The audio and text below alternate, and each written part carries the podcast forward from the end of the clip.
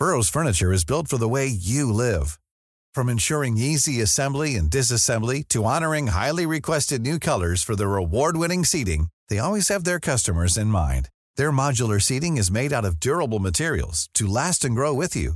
And with Burrow, you always get fast, free shipping. Get up to 60% off during Burrow's Memorial Day sale at burrow.com slash ACAST. That's burrow.com slash ACAST. burrow.com slash ACAST. Ryan Reynolds here from Mint Mobile. With the price of just about everything going up during inflation, we thought we'd bring our prices down. So to help us, we brought in a reverse auctioneer, which is apparently a thing. Mint Mobile unlimited premium wireless. Ready to get 30, 30, bit to get 30, bit to get 20, 20, 20, bit to get 20, 20, bit to get 15, 15, 15, 15 just 15 bucks a month. So, Give it a try at mintmobile.com slash switch. $45 upfront for three months plus taxes and fees. Promo rate for new customers for limited time. Unlimited more than 40 gigabytes per month. Slows. Full terms at mintmobile.com. Hiring for your small business? If you're not looking for professionals on LinkedIn, you're looking in the wrong place. That's like looking for your car keys in a fish tank. LinkedIn helps you hire professionals you can't find anywhere else, even those who aren't actively searching for a new job but might be open to the perfect role. In a given month, over 70% of LinkedIn users don't even visit other leading job sites. So start looking in the right place. With LinkedIn, you can hire professionals like a professional. Post your free job on linkedin.com slash people today. Something nefarious was afoot. I'm going to give you a quick review, my thoughts, without giving away the movie. Yes, I got a chance to see Nefarious on opening day here in the city of Chicago. I didn't have to go to the suburbs, I didn't have to venture that far out to see the movie. So I will give you my thoughts on the movie without giving anything away. Of course, we have our worst and our best takes of the week. And of course, crowning a brand new Richard of the Week because it is a Friday right here on Critical Thinking. I'm Andrew Coppins. He's Pat Oney.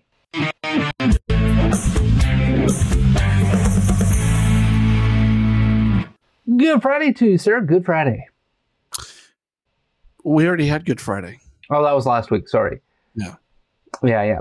But with all of that having been said, um, we have a lot to get into on the program. So we're going to start really simply by this. Pat, you have yet to see this movie. So I'm, I'm going to be interested to see your review when you see it. But Mhm. here's here's what I'm going to do. I'm going to tell you my observations about the movie without telling you anything about the movie itself. Okay. I, I mean, I would prefer that because I would like to enjoy the movie for myself. Thank you. Okay. First things first, a lot of people may or may not know this. Um, Cary Solomon, Chuck Konzelman are the producers of this movie. They're from the God's God's Not Dead series and No. Unplanned. Okay. So they are in the business of making themed movies that don't seem like they're themed, right? They're they're they're not going to pull punches, if you will. And so I came into this movie expecting certain things because I I have not read a nefarious plot by Steve Deace. Okay, I have not read that yet. I'm probably going to pick up the book, and that's my first observation is that I'm going to pick up the book, um, if for only one reason, one reason only. I think there's more material probably in that book that didn't make it into this movie. But so far, my observations is this: number one, we had a it was three o'clock in the afternoon here in Chicago on a record-setting day when it comes to temperature. We broke a 136 year record this year or this uh, today, Pat. Yeah, 136 year old record. 83 degrees here today, and oh by the way, uh, come Monday, snow. but um, here's what I will say. Um, the group that was there at the theater, it was sparse. Okay, but it was also, I think, because there was not a lot of advertisement done here in Chicago, per se. Um, and not a lot of advertisement about the theater that it ended up being shown in here in the city. Okay. So you had the combination of some of the best weather out there, three o'clock in the afternoon for the very first showing. And we had maybe half a dozen people in the theater. Um, I was a little disappointed in that, but again, I can't be too disappointed. It's the city of Chicago. I have a feeling things will be much different when you go to the suburbs. Um, But I'm going to tell you my observations about the crowd first, okay? It was as diverse as I have ever seen a quote unquote Christian film. Um, probably equally in the amounts of black people and white people in the theater. I think it was dead even.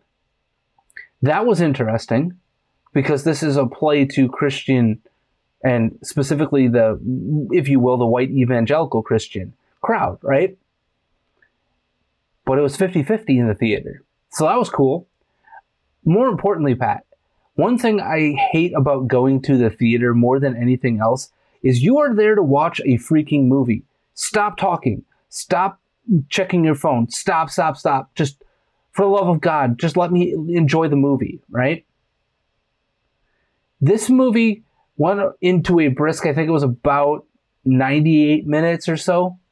So it's a pretty brisk movie. Like it moves, right? But um, then you couldn't hear a peep. There were six of us in the theater, I believe, right? You you would think you would hear anything. Nothing. Not a soul moved, but souls were moved. Another observation that you generally have is you see people chit chatting, right? After the movie is done on their way out, right? About the movie. What did they like? What did they not like about the movie? Blah, blah, blah, blah, blah. Repeating lines, right? That did not happen here. Silence as we exited the theater. I have never experienced a movie the way that I experienced Nefarious from a crowd perspective. Right? Normally, you've got one or two jackasses in the crowd that'll try to ruin it for everybody, right? In a theater, whether you've got six people or sixty or or six hundred, right? That didn't happen you could have heard a pin drop during that movie. Nobody was moving. Like, I mean, I was kind of like looking around the crowd at certain points, and I'm not kidding you. Everybody dead straight, not a move to the left, not a move to the right. Everybody focused in on this movie. Um, my second observation of this movie is that Sean Patrick Flanery, uh, you'll know him from Boondock Saints. Um, if you've ever watched that movie, and if you're a dude and you haven't watched the Boondock Saints movies, man card revoked. Um, but so you, if you know him from that, you know that he is a very good, high powered actor. This is a performance of a lifetime. I have not seen somebody play this type of a character this way ever in my entire life the effortlessness that he kind of goes in between certain situations in this movie is unbelievable. Third and foremost of this is that while this is, or while this has been kind of put into the horror genre, I put this more in the thriller phenomena type of a movie, Pat. And I'm going to be interested to see what you think of this there's no real gore in this movie in so much as, you know, the, the regular stuff that we're used to with horror films, right? When you're talking about just slashers and blood and guts and all that sort of stuff, it just doesn't exist in this movie. Um, and I'm not giving anything away. But I will say that this has had me enthralled, captivated, and it was intense. Um, there were moments that had me thinking and pondering all the way home as I as I took the bus home um, because it was just easier to not deal with the traffic. Um, and that turned out to be the smart move there. Um, also, not paying for parking downtown Chicago. Uh, yeah. But that being said, the silence of the audience during the movie, after the movie, the fact that I came away thinking this is a different movie than you think it's going to be even if you are a fan of Steve Dason, you've seen the previews, you've seen him talk about this and kind of set you up for this being different. I don't think you can possibly understand how different this movie is than you're going to think it is. They do a great job of kind of setting the audience up and swerving the ever loving crap out of you in a in the way in which the movie is portrayed up front and then for about 60 to 75 minutes afterwards. Um, you don't see that coming. They captivate you, they hold you. This is a highly done movie. This is not some low budget affair. This is not your typical Christian, you know, I'm going to shove a message down your throat. It's got a message. I'm going to be honest about that. It, if you're a Christian, you pick up the message quickly. And if you are not Christian, I would wonder what a non Christian thinks of this movie. I really would love to see that. Um, I think this is a well done movie. Is it going to be Oscar worthy? Probably not. But I could see Sean Patrick Flanery getting some buzz for an Oscar because of this. I really could. This that's how good that performance is for me. Um, now I will say this. Um, I, I, I want to be careful about this, but um, Jordan Belfi, who plays the antagonist, no, the protagonist, right? Kind of the the yin to the yang, right? He mm-hmm. plays um, a psychiatrist that's made to evaluate um, the main character in this movie. I found him believable in that character, but very hard to stand up to the performance of uh, Sean Patrick Flanery. And I don't think that's a slight on him. I think it's that's how good Sean Patrick Flanery was in this movie. Well, and Jordan Belfi is not a um, he is not a, a crappy actor by any means. He is he's been in lots of things that, that you've seen on TV and things. He's more of a silver oh, yeah. screen actor. He's fant- he's fantastic in whatever he's in. Yeah, so I think he is very. Not, I think he was smartly cast. He yeah. is in, in the right role. Um, it makes you think. It makes you get intense. It took a while for me to come down from this movie. Let's put it that way. It's been, a long time since I've been number one excited about a, a movie. Well, I shouldn't say a long time. I mean, Top Gun Maverick, I was excited about, but prior to that, probably the release of the last uh, Star Wars movies, um, I was excited for and got into, and then I saw them and went, "What the, what the did you do to our Star Wars?" Right? Mm-hmm. Um, so that being said, this was about as excited as I've been, and I was pleasantly surprised by how good this movie was. I had expectations that it was going to be good. I think it exceeded my expectations. So I'm going to be interested to see what you have to say. And uh, maybe next week we'll give more of a full review of some of the themes and, and the things that take place in this movie. Because frankly, um, hey, if you didn't see it opening weekend, um, you're doing it wrong. Uh, we have to support those who who are creative and in our sphere. You have to support that. It's few and far between. Um, so, um, the other note that I thought um, I wanted to give here was that the soul gets moved. That's an interesting aspect of this movie. Because even as somebody who's a Christian and here's some of the themes that are in this movie, they find ways to move your soul, even if you are already down that path. Um, but with that being said, Pat, um, it'll be interesting to see what you think of this movie when you get a chance to see it. I I'm seeing it Saturday morning. I have to go all the way down to Provo for it. It's either that or I have to go up to um, South Jordan, which is basically just a big suburb of uh, Salt Lake City. Right. And right. they're both about the same distance. I'm like, Provo's going to be easier to get in and out of. So that's why I'm going down there. But I, I, will say this I haven't seen the movie yet, but I can say this for those that are interested in the movie and are interested in an, a nefarious plot, the book. Um, the movie is actually a prequel to the book. So the book ruins absolutely nothing. So if you want to read the book first, before you see the movie, it's not going to ruin the movie by any means. If you see the movie before you read the book, it's not going to it's not going to do that.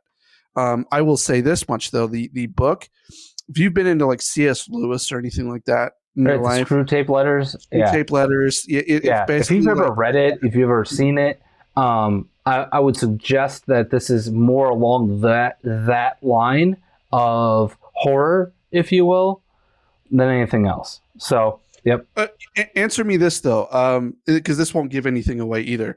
Is it worth the R rating? See, I for its intensity, yes, but there's hardly that much in the terms of foul language. Um, and there's a little bit of graphicness, but it's not. It, it, it's not something that you wouldn't see from, let's say, a movie about prisoners trying to break out of a prison. Um, I, that's all I'm going to say. Okay. Okay, fair enough. I don't think there's a whole. I will say this: there is a specific scene that I think gives that gives it its R rating. Um, and I'll be interested to see if you pick up on what scene that is. Okay, fair enough. All right. So with that being said, as we end the week, uh, again, I, I I'm just going to say this: buy a ticket, go and watch this movie. Again, even if I'll say this, if your kids are under the age of 12, I would think twice about seeing it in the theater. I would, with them, I would see it for yourself and judge whether or not your kids can handle it. I was gonna Because say, the language is not an issue emotional- at all in this movie. Probably got to be some emotional maturity correct in those kids. So Correct. Or some biblical maturity as well. yeah, but it, put it this way: if if you because supposedly from from and this is just from me hearing it from Steve himself, the book is darker than the movie. Yeah. So if you're comfortable, if you're comfortable with your kid reading the book, you should probably be okay with the movie. Absolutely. But yeah, Yep. Again, Sean Patrick Flanery for me, performance of the year in a movie. I, I don't know how you're going to beat it. I really don't. Okay. That being said, um, let's move forward. Pat, do you want the worst take or the best takes? We always gotta get the worst out of the way first. We can definitely do that. Um, and we'll start with your worst take of the week, actually. Okay. So my worst take is um I actually sent you you got when got this from the actual article, I think. But this I sent it from not the B. And basically economists um, at the Federal Reserve are saying they expect a mild recession later this year um, because of the um, banking crisis. Uh, and this is my worst take, not because I disagree with the fact that we could be in a mild recession. What I disagree with is we're already in a recession. And so to say that, oh, this is going to cause a mild recession, well, first of all, they're not acknowledging that we're in one now. Second of all, I don't think it's going to be mild. I think it's going to be much harder than what people think it's going to be. And I'm uh, and the reason why I can say this is I have a pulse of what's going on with the SMB market, being that I work with small businesses every day. That that's a lot of who I do digital marketing for. And when I when I get that kind of a pulse, I wonder what the rest of the year is going to be like. I'm not getting necessarily the most positive vibe from that side of the market when it comes to, ooh, this is going to be just a mild recession. I hope I'm wrong, folks. I really do. I I hope I hope I'm wrong. But from Yeah. what I've seen and from the pulse that I have on that particular market, I don't think this is going to be a mild recession. I think it's going to be much worse than that. That's why this is my worst take. Okay. Um, I was curious as to why you were going to put this as your worst take because I can make an argument that we have lagging indicators in our economy. And I have That- talked about this from the, the real estate perspective for a very long time, right? The the the months of supply indicator is totally wonky in terms of like an actual measure of what is really happening on the ground. So if you're in real estate and you're not doing deals, it's very difficult to understand what is actually happening on the ground in the place that you live, places that you work, right? Um, and you use data as the helpful guide tools. And we have kind of poisoned the well of that data because we are mixing data from 12 months ago that, that is not helpful to today's scenario at play. But all of that being said, Pat, to your point, what are the two places in which businesses look first in order to cut when they are um, when they are in some sort of a constraint? They're going to look to constrain costs. Number Num- one, Number one is usually their marketing. Actually, no. Really? Number one is their operational budget, meaning their con- uh, customer service and the the actual internal operation of the company, right? So your sales force, your um, your CX team, right? S- customer service actually accounts for about seventy five percent of small businesses budgeting because it is such an important, vital aspect. Uh, and frankly, you have to staff it larger than you would paying a couple of salespeople to, to help sell your product, right? But number I two, mean- you know, go ahead. I was gonna say my experience has always been the marketing, but but Yeah, number I- two I is marketing. There, okay. number two is definitely the marketing budget, right? It is the easiest thing to pull back on. I'm not saying it, that it's the so, so we're conflating two different things. Marketing is the easiest thing to pull back on, right? The operational side is the most difficult thing to pull back on, but it is the largest thing in your budget. So if you're going to pull back on things, you pull back on the marketing first and then the operations second because you need to be able to to to play with those two biggest pools of money at your company, especially for a startup or a small business. Those are going to be your number ones and number twos expenses, and they're vital.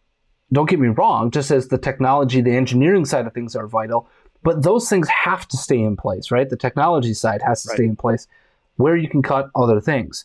Okay, so you're right there.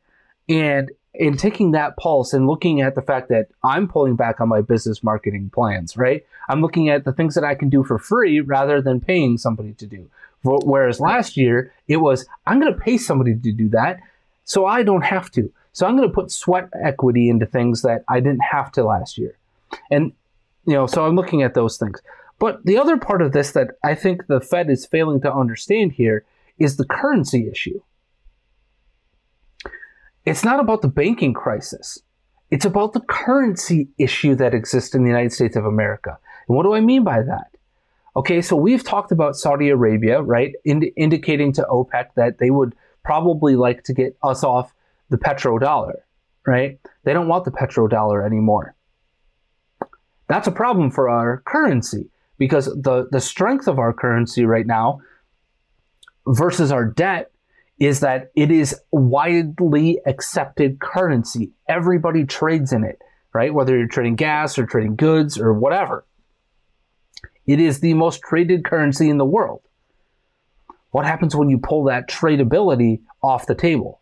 Your currency becomes worth less. And then you add in the inflationary pressure on the backside of that and the debt crisis that we exist in, right? But it's not just Saudi Arabia and OPEC, it's not just India, it's also now Brazil earlier this week indicating that their government would love to be able to trade in non US dollars. We are seeing partners and allies, we are seeing adversaries, we are seeing everybody lining up on the other side of the currency situation. And the strength that we have been able to exhibit in the 20th and somewhat of the 21st century has been because of the, the strength of our dollar, in so much that people believe that our dollar is worth money, right? Right. Well, guess what? We don't have a gold standard. And if you listen to economists that follow this, one of the reasons why we should really be worried about China has nothing to do with Taiwan. It has everything to do with their ability to replace us as a stable currency going forward. And it has nothing to do with, by the way, Pat, their consumer facing currency. Do you know this about China? They have two currencies. They have a public facing currency that is dollar to dollar digital currency as well, right? We've talked mm-hmm. about that, okay? So it's a piece of paper. But the second is the trade currency, and that trade currency is backed by gold. It is a stable currency.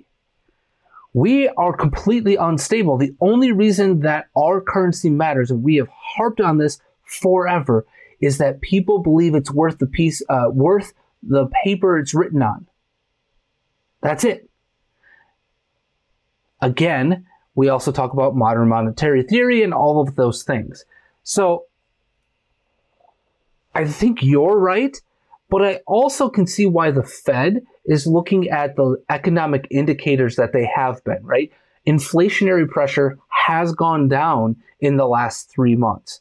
We have seen over the first quarter of this year that we are trending upward in our GDP spending, okay? We are trending upward in certain indicators, but they're not looking at the long term implications of the words of the world economy. And, and that, that's that, where we're going to get in trouble. Yeah, and that that's part of where I'm pulling this from too. Yep, absolutely. So I want people to be to be aware of this, study it, take a look at what China has been able to do. It is giving a currency to the people, hoarding gold, and using a secondary version of their currency for the trade aspect. That's why their investments in Africa and in the Middle East and in India and in Russia really matter because why what are they seeing they are going to see a stable currency versus the unstable currency of the United States of America as we increase recession and inflationary pressures going forward stagnation and some of the great horrific things that could be on our horizon are going to be really important all right that being said pat i've got a worst take of the week as well um, so let me uh, pull that up. My worst take of the week comes from Senator Joe Manchin. Watch. In my lifetime, I have never seen the United States of America in a more just war.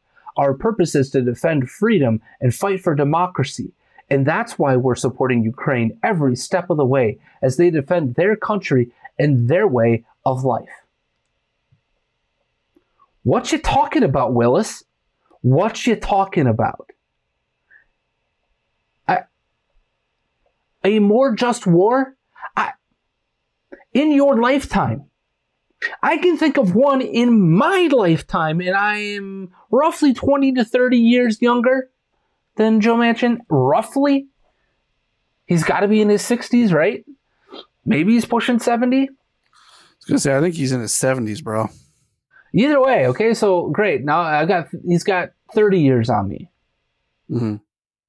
Okay. But correct me, in fact, in your lifetime, Pat. So certainly within his lifetime. There's this weird thing that happened. It was like on this date called 9-11, right? Yeah. Mm-hmm. In which people that were um, involved with the Taliban and Osama bin Laden um, they did this thing called um, blew up the World Trade Center with planes and part of the Pentagon with a plane, and probably had a fourth target in mind if it weren't for the heroics of the people who took that plane down in Shanksville, Pennsylvania. Um,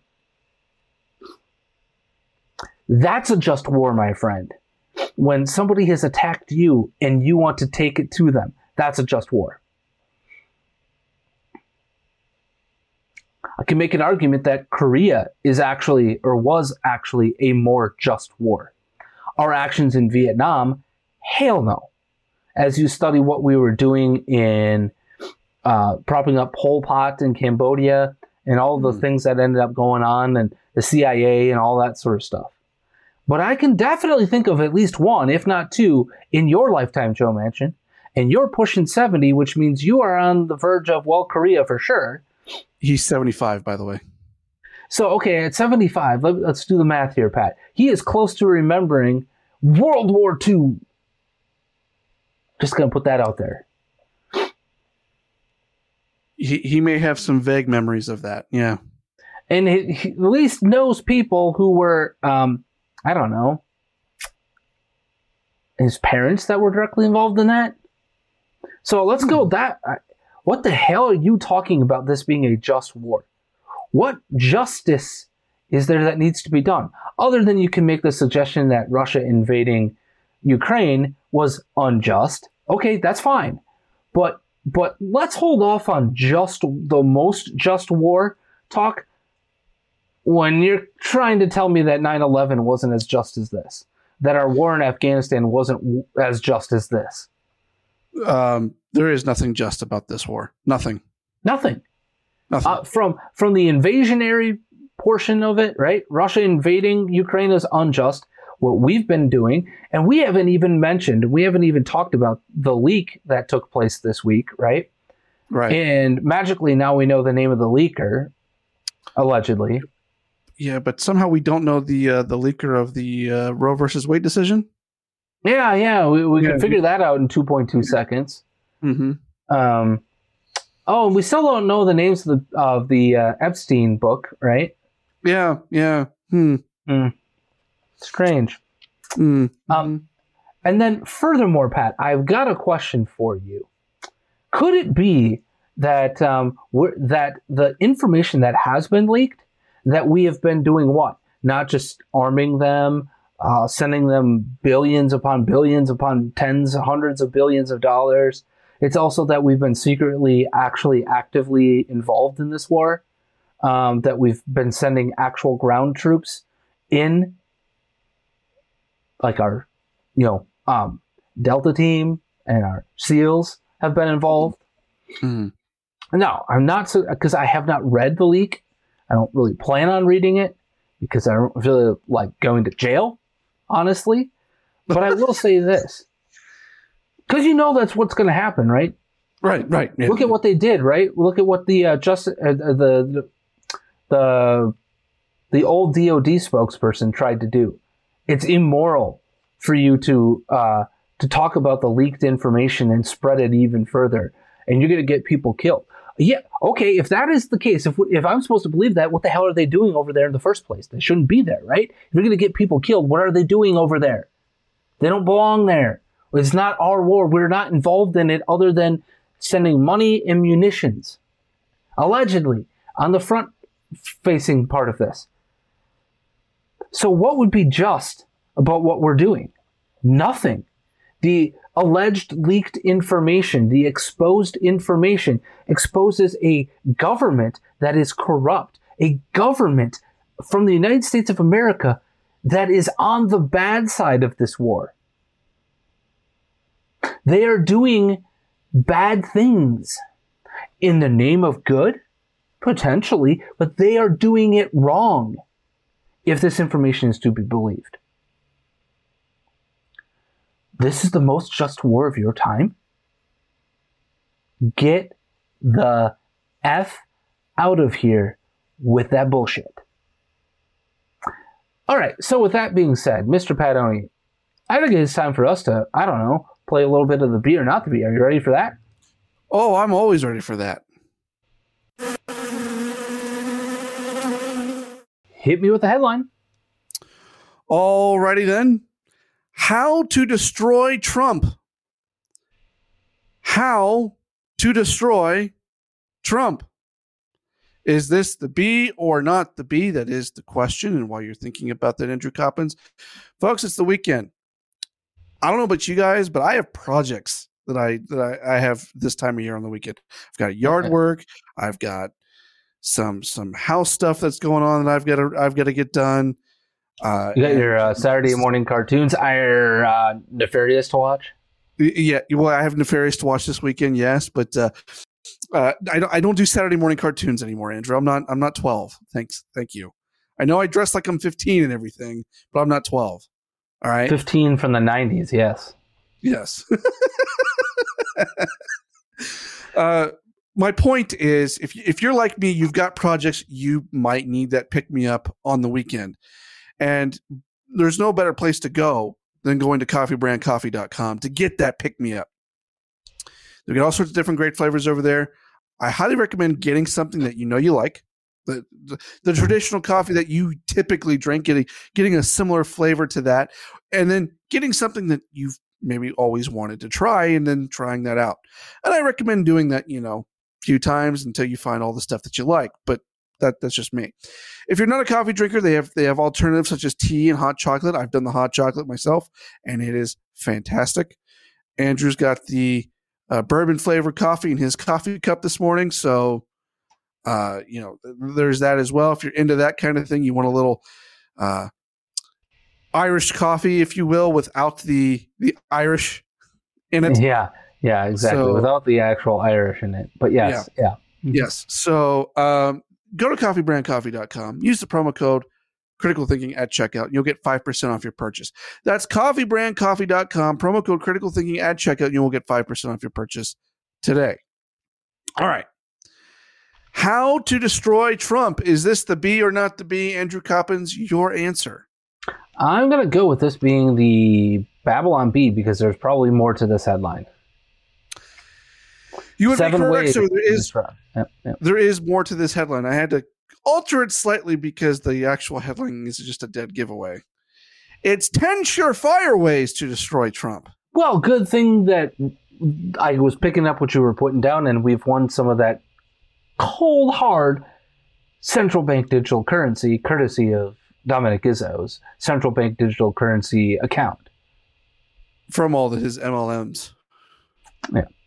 All of it being as legit as MLM. Yeah, yeah. Mhm. Trump, as we all know, is an existential threat to democracy itself. If we don't destroy him, the unimperiled peace and prosperity Biden has brought to America will be over for good. Oh no! There's still time to stop Trump before it's too late. Here are 10 schemes that just might do it this time. One, third impeachment. Okay. It's Yep, yep. bound to work f- the third time. Third time's a charm. Yep, yep, yep. Uh, bribe Melania to reveal the source of his strength. It's got to be his hair. Three, put a Big Mac right underneath a dangling piano. Hillary Clinton has reportedly used this method successfully three times before. What if it, what? I could replace that. What about a steak with some ketchup? Does he do steak with ketchup? A well done steak too, by the way, because he's a Oh, bastard. what is wrong? No, Yeah. no, both are wrong. Four, become a porn star, have an affair with him, and get him to pay you hush money through a shady arrangement. Er, wait, Wait. a minute. That already happened. Have we done this one already? Never mind. Five, outlaw tanning beds and then nuke the sun like the Matrix so he can't have his glorious tan. His supporters will abandon him by the thousands, probably. Six, raid Mar-a-Lago. Crap. We did that already, did that one too. Seven, send him on a hunting trip with Dick Cheney. Diabolical. Eight, start World War III and hope that the Russian bombs hit Mar-a-Lago. The current administration is currently looking into this one. I'm sure that's actually true, actually. Mm-hmm. Mm, uh, nine, catch him in the act of drinking Bud Light. Political suicide. And 10, destroy democracy itself. You see, if democracy elects Trump, then we have to destroy democracy to save democracy. It's complicated. Now, correct me if I'm wrong. Donald Trump doesn't drink at all. Like he's a teetotaler. Oh. He- I was going to say, I, I actually don't know. I mean, if I, he I does, think I, I'm pretty sure he doesn't drink because of alcoholism in his family. I could like be I said, wrong, if- but If if he does, it's it's very little. I don't. I've never known him to be a drinker. he just acts like he's drunk. Oh, he talks like a drunken sailor sometimes. Yeah, yeah, yeah, yeah, yeah. yeah. Alrighty then. What a good list. What a good list. Which brings us to um, crowning a brand new Richard of the Week. Are you ready for this, Pat? Oh, I'm I'm ready. Are you sure? I yeah, I'm ready. Okay.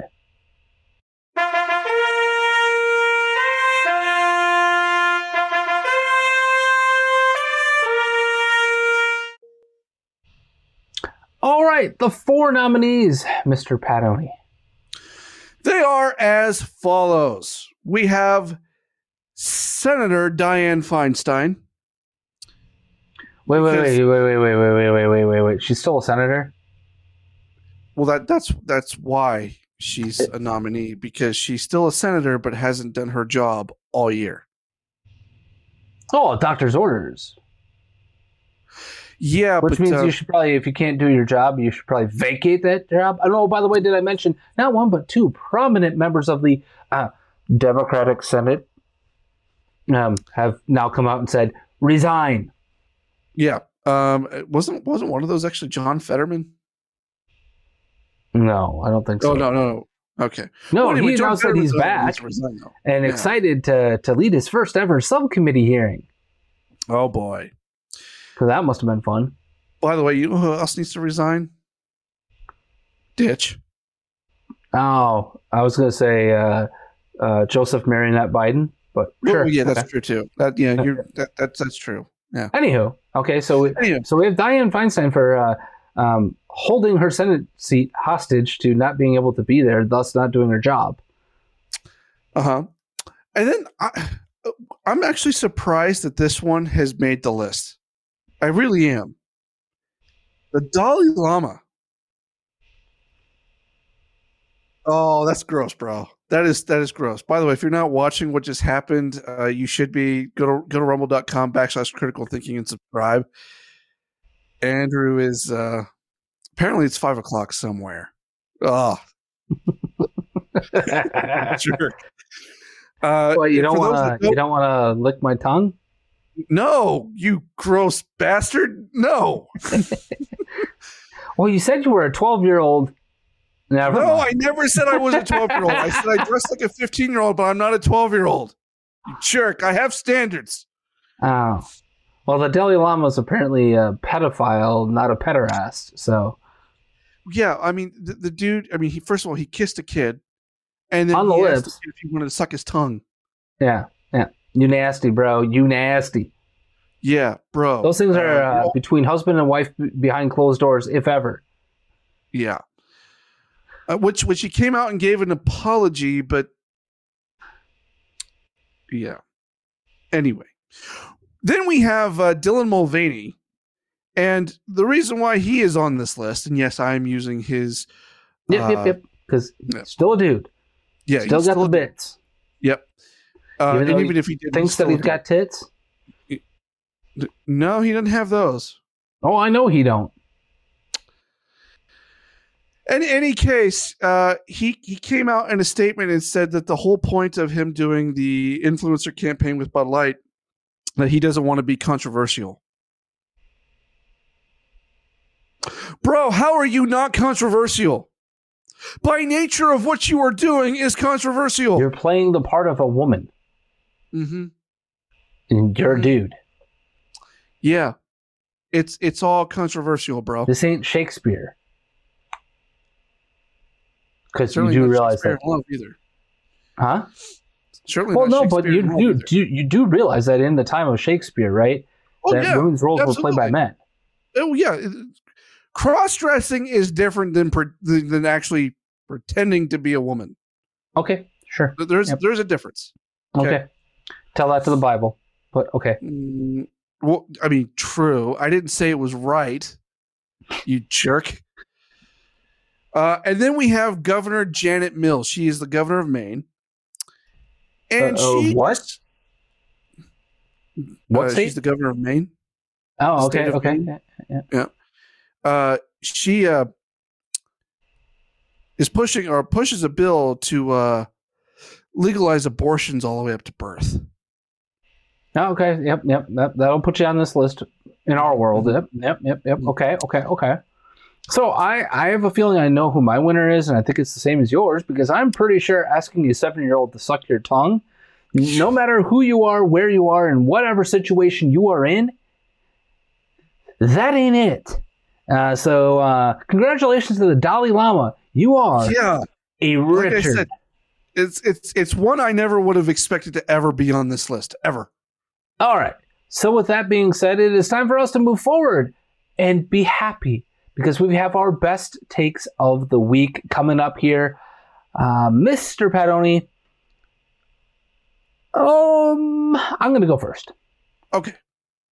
We have a world that realizes we have a president that can barely put together complete sentences, appears incoherent, oftentimes doesn't even know where he is in many cases in some of these places, that allowed spy balloons to be flown over our head, that abandoned billions of dollars of American military equipment left over into the hands of the Taliban, and spends all day talking about electric vehicles and solar panels that he knows we're going to have to buy from China. We have a justice system that indicts uh, political opponents and former presidents and leading presidential candidates, a justice system that infiltrates uh, sources and tries to spy on Catholic churches, but allows criminals to destroy San Francisco and Baltimore and Detroit and Washington, D.C. and Los Angeles and Manhattan, you name it. We have a military that doesn't spend its time talking about new weapon systems or how to care for veterans that are committing suicides at historic rates. They spend their time talking about transgender issues and uh, all kinds of racial disparity stuff, not defending our country. We have a media that's become a joke a media that's wasted two and a half years of our time on a Russia collusion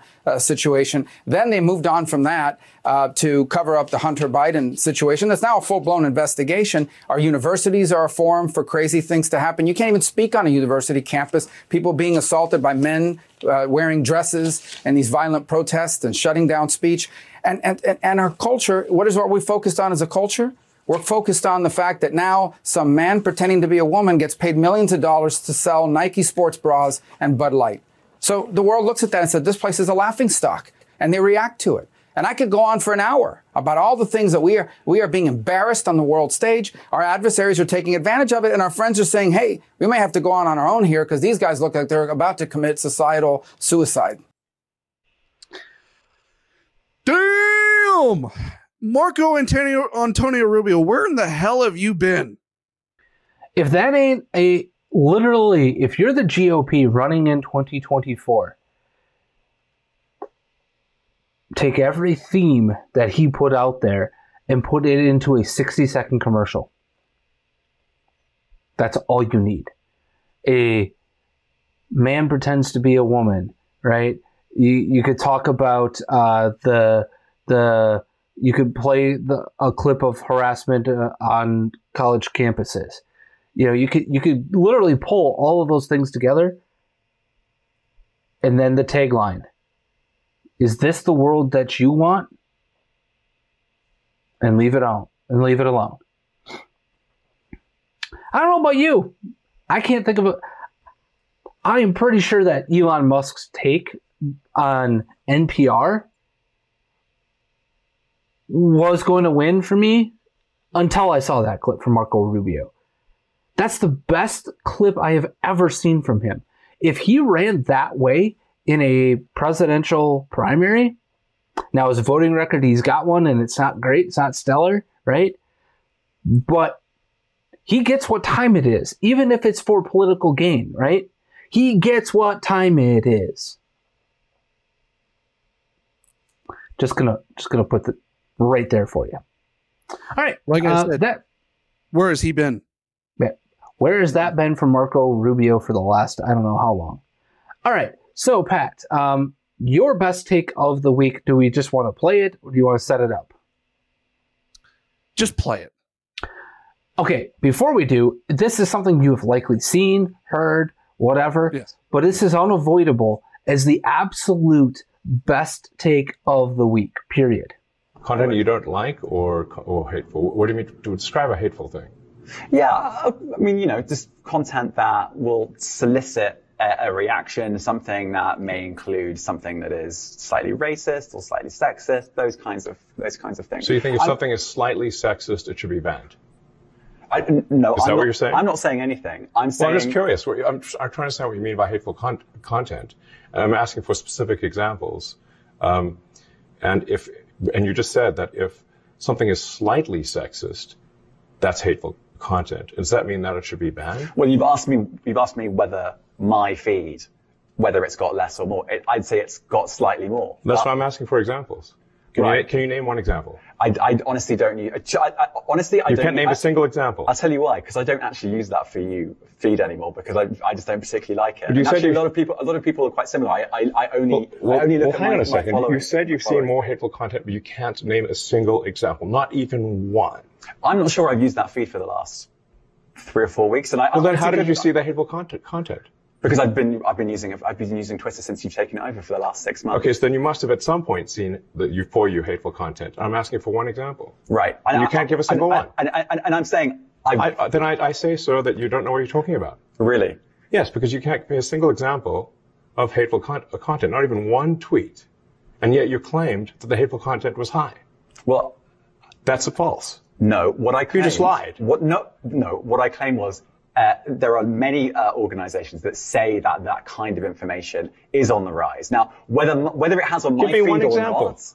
I mean, I, right, and Literally if you can't look at someone one. like the, the uh, Strategic Dialogue uh, Institute in the, U- in the UK, they will say that. So you, they, Look, people will say all sorts of nonsense. I'm literally asking for a Right. single example, and you can't name one. right, and as, as I already said, I don't use that feed. But let's, Well, then how would you know let- that? I don't think this is getting anywhere. You literally said you experienced more hateful content, and then couldn't name a single example. Right, and as I said, I That's absurd. I haven't, I haven't actually looked at that feed. I Then say, how would you a know this few hateful weeks. content? Because I'm saying that's what I saw a few weeks ago. I can't give you an exact example. Let's move on. We have, we only have a certain amount of time.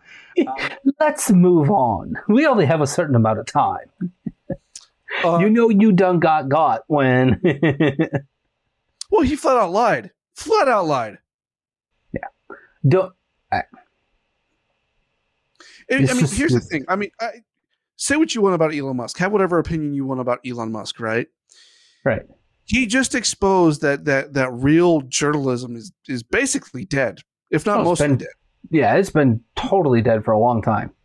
From and that's the BBC. That's a you know that that's been a dying institution for a very very very very long time. But yeah, I, this is this is when we talk about confront, right? This is how you do that. Right. Did, did, did he raise his voice? Did he get No. violent? Did No. he have to scream? No. He calmly sat there and said, basically, you're a liar. No, you're a liar. No, you're a liar. Oh, okay. You claim to have seen that. Okay. So give me an example. And here's what, if he were to be able to provide those goods, right, Pat? Here's how you get, not to win an argument. You say, oh, okay. Well, here's what I'm going to do. I'm going to make sure that my team looks into how that happened and we continue to iterate and make this function better so that real hate speech and then what you notice what else he was attempting to do first was to get him to define what actual hate speech is for himself why because Right. it's important well because something was because uh, you didn't like it that doesn't make it hate speech in, in hate speech is also and this is the other part of this he was not going to give into an arbitrary definition. There's no such thing as hate speech. There is hate that people speak. That is not the same thing. What they're attempting to tell you is that something that they don't like, subjectively don't like, Hmm. becomes an objective truth. This is hmm. what we talked about yesterday subjective reality versus objective reality. That is a great example of it right there. He attempted to give an objective reality definition of quote unquote hate speech. And that was something that was slightly offensive. To whom? And that's always been the point. It's a sliding scale. Therefore, there's no way that you could directly deposit hate speech into one bucket and another. Can I say that there's abhorrent speech, speech that I find terrible and I wouldn't like on my platform if I owned it? Yeah, absolutely I can. Right? Like pure, uh, like unadulterated racism, right? Absolutely. Like we all know what that looks like, right? We all know what unadulterated sexism looks like. We know all of those things, right? The, the bigotry towards Christians or the bigotry towards Muslims or Jews, by the way, or Hindus and Sikhs, right? We can go on and on and on. The hatred towards uh, Asian people, right? The hatred towards um, the Latin American population or people from South America, right? we know what it all looks like because we understand what actual hateful language looks like, hate filled language looks like. Believe it or not, we have probably all experienced it at one point or another. I mean, look at all the stuff I talked to about, you know, uh, calling you a ginger, right? Some people would call that offensive. I, I find it hilarious, but Right, exactly. Yeah. But so that that's an arbitrary line, right? Right. I mean, crying out loud, I've talked about, you know, growing up being the ultra skinny kid and people always uh, telling me I needed to eat more. Yeah, like I never thought of that because I didn't eat enough growing. Are you shitting me? Like, you know, I would just, I just loved making them look like morons when they, but that's me and how I dealt with that. What is offensive to one may not be offensive to another, and vice versa. It's just arbitrary BS. And that's exactly what he exposed from both the definition or definitional uh, perspective, right? And then from the practical perspective of you can't even name one example, you hypocrite. Well, I heard Right. somebody say it one time. Oh, so you mean hearsay? No, give me an example. You said you've experienced this, right? Language matters, my friend, from the BBC. It was fantastic. I love every second of this. All right. So, Pat, your final thoughts here. Don't get lost. Remember who you are. No means no. And no, Andrew Coppins, I do not want to suck your tongue. You bastard. Please be smart, be safe, be kind. Make sure you eat all of your meals this weekend. Have yourselves a good weekend. And as always, Matthew, 547.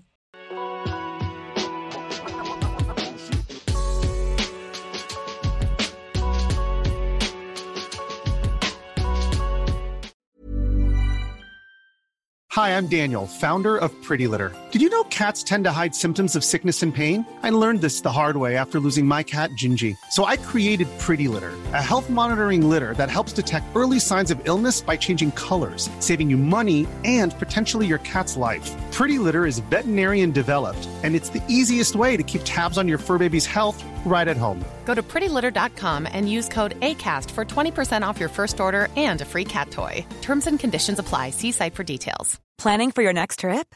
Elevate your travel style with Quince. Quince has all the jet setting essentials you'll want for your next getaway, like European linen, premium luggage options, buttery soft Italian leather bags, and so much more. And is all priced at 50 to 80% less than similar brands. Plus, Quince only works with factories that use safe and ethical manufacturing practices. Pack your bags with high-quality essentials you'll be wearing for vacations to come with Quince. Go to quince.com slash pack for free shipping and 365-day returns. Planning for your next trip? Elevate your travel style with Quince. Quince has all the jet-setting essentials you'll want for your next getaway, like European linen, premium luggage options, buttery soft Italian leather bags, and so much more. And is all priced at 50 to 80% less than similar brands. Plus, Quince only works with factories that use safe and ethical manufacturing practices. Pack your bags with high-quality essentials you'll be wearing for vacations to come with Quince. Go to quince.com slash pack for free shipping and 365-day returns.